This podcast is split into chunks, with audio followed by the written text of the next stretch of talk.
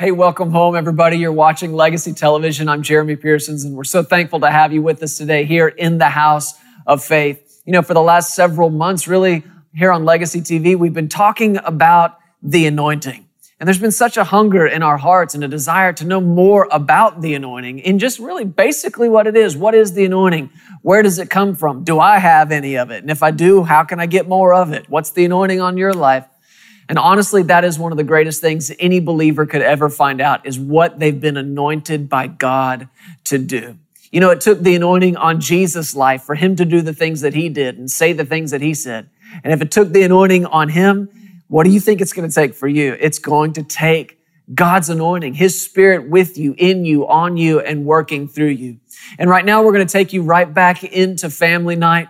And we're going to keep talking about the anointing and the strength that comes from it and what it is to be anointed, but not just anointed, but anointed with this fresh oil, the oil of joy. And we know from the scriptures that the joy of the Lord is our strength. I believe today, as you watch this, you're going to be strengthened, you're going to be encouraged, and you'll be blessed. Let's go right now to Family Night.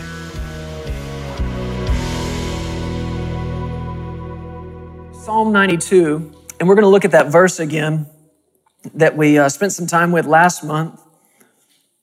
If you weren't with us last month, uh, we missed you. Uh, I, I, will just say that it was by far and away my favorite time that we've had together so far. And so we're making some TV broadcasts out of that right away. And just within the next probably month or so, I'm guessing it'll be on our website, it'll be on the Legacy Television broadcast, and you can catch up then. But for months now, We've been talking about the anointing. The anointing. And I told you it kind of came out of this time where it just kept coming back up in my heart. And even though the anointing was something, you know, I heard about growing up, you grow, grow up in church, especially one like the one I grew up in. This was not a, a foreign concept to us. We talked about it. It was talked about, taught about, preached about, and it was common to us. But even in the just with that as a background, just within the last few months, you gotta, you gotta pay attention when the Holy Spirit starts talking to you about things you thought you already knew. That's an indicator of what? You don't know. or you don't know what you need to know. Or you don't know that all that there is to know. And that probably shouldn't surprise us, should it? To think, oh my gosh, I don't know everything yet. surprise, surprise. We know in part, don't we? And it's a very small part at that. But he began talking really not even talking to me yet, just stirring up a hunger on the inside about the anointing. What is it? Where's it come from? Do I have any? If I do, can I get some more of it? You know, what do I do with it? What's it for? And over the last several months, I've just come to really firmly believe that one of the most important things that any believer can ever find out in this life is what are you anointed to do? What is God on you for? What reason? Because once you find that out, it's then upon you to just give your life to that thing. Give your life to that assignment. And we've talked, we've looked at Isaiah chapter 10, verse 27. You don't have to turn there. We may be able to put it up on the wall here for you. But it says, It shall come to pass in that day that his burden will be removed from your shoulder and his yoke from your neck, and the yoke will be destroyed because of the anointing. So we've already established, and most of you know this or you're familiar with it to a degree, that the, that the anointing is the burden removing, yoke destroying power of God. But the thing that we've got to get really clear is it's the only thing that will remove a burden and destroy a yoke. Nothing else can do it. Not somebody's gifting, not somebody's talent somebody's gift, somebody's ability, somebody's talent. It can do a lot of things and it can do a lot of good things. It can fill up a room. It can pack a stadium. It can impress people. It can wow people. But where it will always come short is in the removing of a burden and the destroying of a yoke. It can't do that. Only the anointing can. So we've talked about what the anointing is removes burdens, destroys yokes. This is why Satan is so terrified of it. This is why he hates it the, the way he does is because he's in the burden building business. But Jesus is in the burden removing business, the yoke destroying business. We talked about the anointing that was on Jesus. You see it in the book of Acts, chapter 10, verse 38. What's it say? How God did what? Anointed Jesus of Nazareth. I like this that it brings out his hometown. it seems like uh, it seems like impertinent information, right? You know what I mean? It's nice to have Jesus from over there in Nazareth. What's the significance of that? Here's the point. Jesus ministered as a man anointed. A man from that town, a man from down the street for many of these people. So every miracle, every message, all the ministry, every blind eye opened, every dead raised, it was the result of a man anointed. Every burden removed, every yoke destroyed was because a man, God anointed a man. And we've got to be clear about that. He was, yes, he was and is God, but the Bible tells us he emptied himself of that, wrapped flesh around him. And this is why you don't see little baby Jesus performing miracles. This is why toddler Jesus isn't walking across the surface of the kiddie pool. This is why teenage Jesus isn't delivering masterful messages. Why? Why, why, what happened at 30? Well, he went under the waters of baptism, came up anointed by the Holy Ghost and power, and it launched him into this ministry. A man anointed. Well, let's just do some quick reasoning here. If Jesus needed the anointing to do what he was called to do, guess what you need? The anointing. You're not going to be able to do it without it. Put that verse back up there. Notice what happens with the anointing. God anointed Jesus of Nazareth with the Holy Spirit and with power, and he went about doing good, healing all who were oppressed by the devil, for God was with him. There's just a number of different ways of saying the same thing. He's anointed. Power is the same way of saying he's anointed. The Holy Spirit with him, in him, on him is the same way of saying, it's just a different way of saying he's anointed. God with him is just another way of saying this man is anointed. So we looked in the book of Luke chapter 4 and we talked about where Jesus was in the temple and he, he asked for the the writings of the prophet Isaiah, and he talked about that, how the Spirit of the Lord was upon him. And you remember that from Luke 4, but I want to read it tonight as we go on in this from Isaiah chapter 61. And we've already established a number of things about the anointing, and I don't want to take a lot of time to recap it, but they, they really do build one upon another. Again, the anointing is what is the only thing that removes burdens, destroys yokes. We saw how the anointing has the ability to turn you into another person. You remember that? In uh, 1 Samuel chapter 10, how Samuel, the prophet, anointed Saul to be the first king of Israel. Saul, who was insecure, we see it in his own words. When Samuel talked to him about the assignment of God on his life, he said, I'm the least, I'm the most insignificant, my family's the smallest. And he, he literally said to the prophet, Why do you talk to me like I'm somebody important? You can see the, the insecurity. You can see the timidity and the fear. But Saul or Samuel spoke to him and said, here's what's about to happen. You're anointed. And he said this to him in chapter 10 of, verse, of 1 Samuel.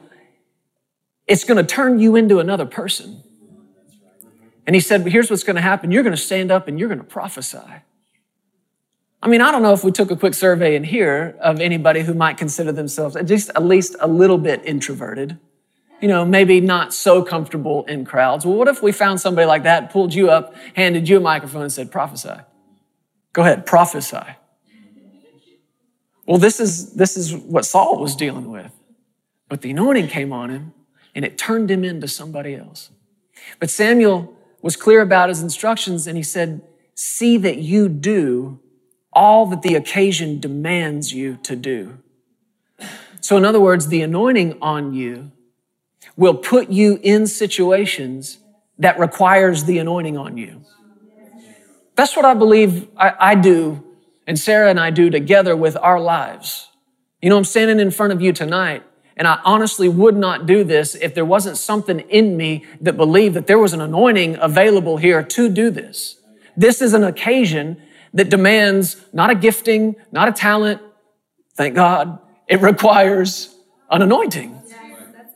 It demands an anointing. Well, there's, this, there's something on your life that will constantly put you in an environment, in a situation that demands what's on you, requires what God has put in you.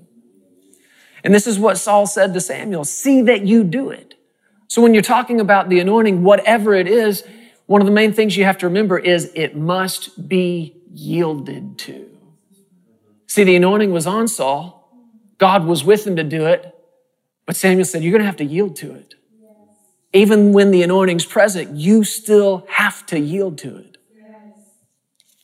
So we established that the anointing can turn you into another person. We've established that the anointing isn't just for you. It's on you, but not, it's, it's not on you just for you. It's for the people around you. We talked about how the anointing must be inspected for or look closely for it. Respect the anointing. Protect the anointing.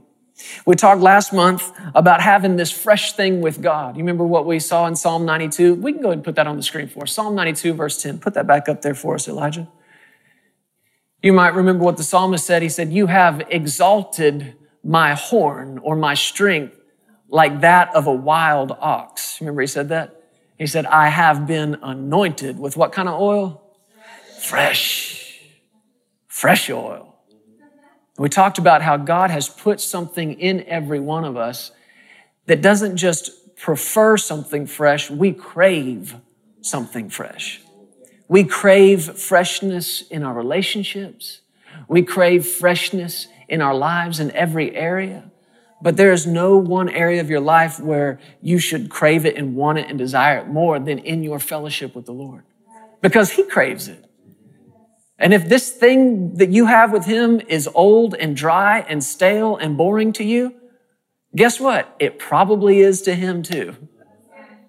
I mean, He's probably not just sitting there you know, ready for you to come and, you know, check off the box and walk through the paces and go through the motions. He wants a fresh thing.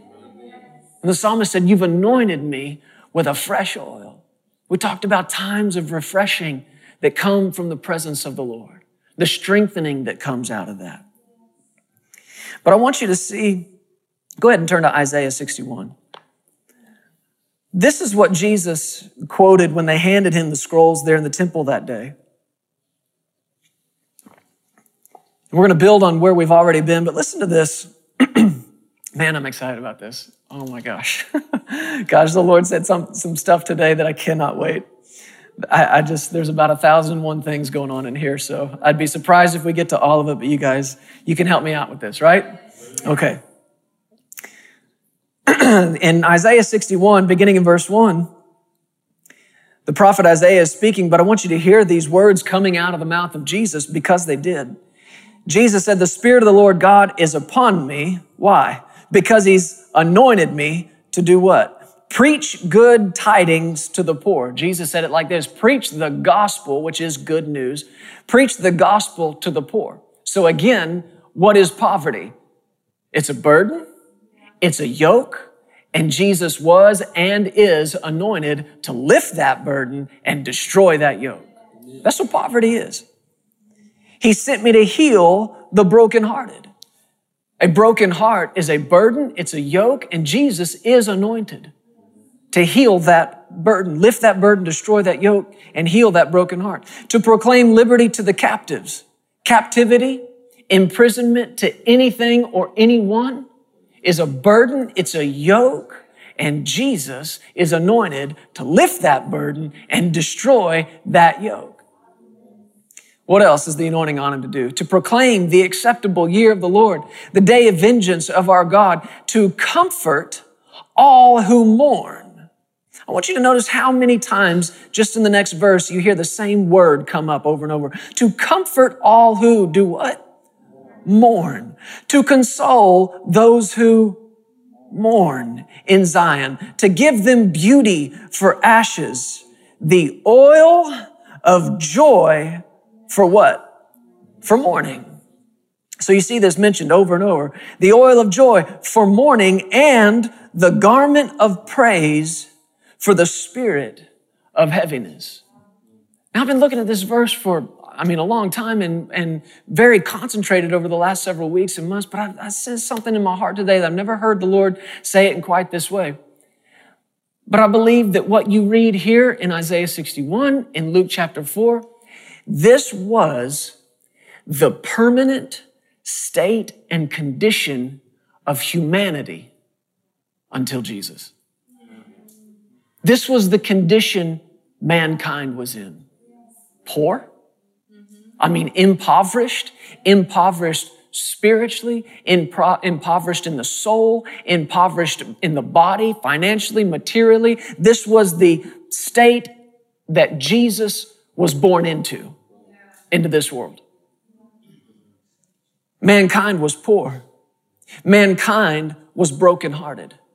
Mankind, we certainly know mankind, and humanity was held captive. We know that mankind and humanity was bound. And that's in Luke 4 where it stops. But if you go on, what else does he talk about? Comforting those who mourn, consoling those who mourn, giving them beauty for ashes, the oil of joy for mourning, the garment of praise for the spirit of heaviness. Just as just as, just as much as mankind was poor and brokenhearted and, and held captive and bound, there was a permanent state of grief. Can you see that? I mean, how many different times did he just say, talk about the mourning that was taking place, the grieving, the heaviness? But remember what he said in Psalm 92 I've been anointed with a what? A fresh what? A fresh oil. This state that mankind was in, poor, brokenhearted, captive, blind, and grieving and mourning. This is what Jesus came with the anointing to undo. Now, what did he do it with? We've talked about a number of these, but let's add this to it tonight. Again, verse three, to console those who mourn in Zion, the oil of joy. What's this whole passage about? The anointing. I've been anointed with a fresh oil. So he's talking here, the oil of joy is a facet of the anointing that we've got to talk about. This oil of joy. I don't know when it was, babe, but uh, several years ago now, and I don't even know how we got into it, but somebody introduced Sarah to all these different oils. And there was an oil for everything, right? I mean, I'm, i remember peppermint oils and other weird words, melaleuca oils and tea tree oils and help me out, ladies, because I know you probably have some on frankincense oils, myrrh. Yes, there was an oil, but what was that? What? Lavender. Thank you. That's one of the ones that often fills our home. Lavender oil. And there was an oil, and I guess it is for anything, everything. I mean, we have lathered our children head to toe at various times in these oils. And uh, I mean, I remember telling Sarah, man, my head hurts. Next thing you know, I've got peppermint oil under my nose, behind my ears, and, you know, and you can't tell if it really helps or if it's just so overwhelming that you forget about the pain. But can I tell you something tonight? That there is an oil more essential than any of those. And it is the oil of joy. I am stirred up tonight about joy, the essential oil. Amen. He's talking to him about the oil of joy. The anointing is the oil of joy. Joy is supposed to be one of those things that defines us, that makes us different than anyone and everyone else. Matter of fact, put up um, Hebrews chapter 1, Elijah, Hebrews chapter 1, verse 9. Look at this verse talking about Jesus. It's actually a quote from the Psalms in the Old Testament, but you see it again here in Hebrews.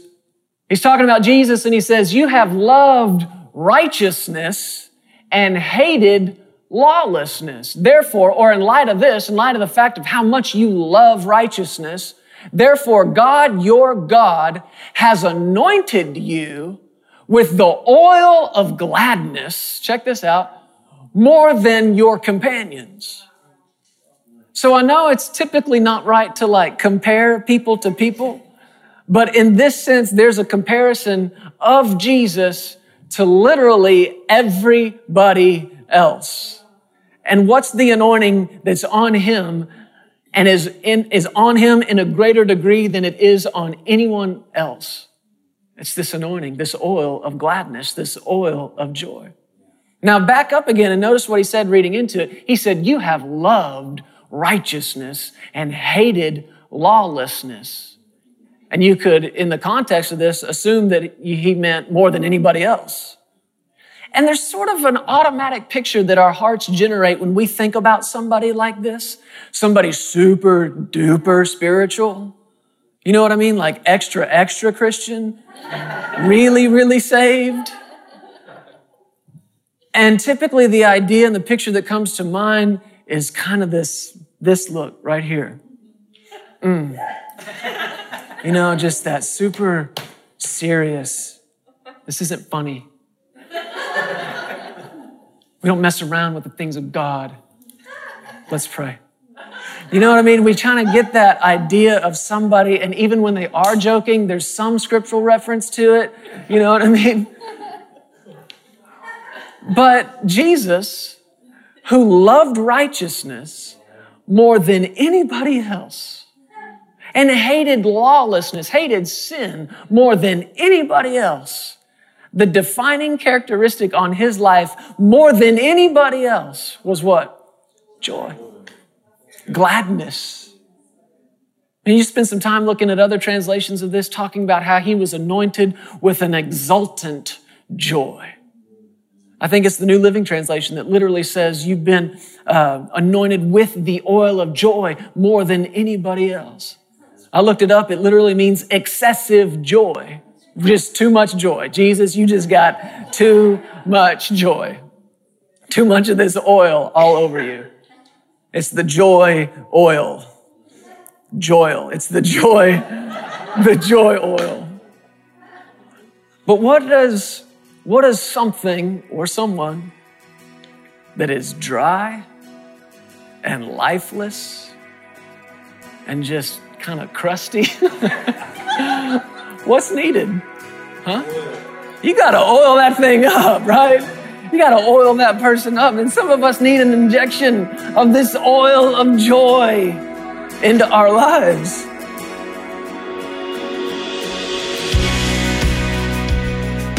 Hey, thank you so much for listening to the Legacy TV podcast. We hope you enjoyed this, and if you'd like to hear more of Jeremy and Sarah, subscribe to this podcast and download the Legacy Studios app.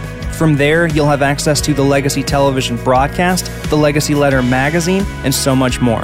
You can also visit pearsonsministries.com to contact us directly and find out how you can get involved with everything that's happening here at Legacy Studios. Be blessed today. We love you. Remember, you are always welcome here in the House of Faith.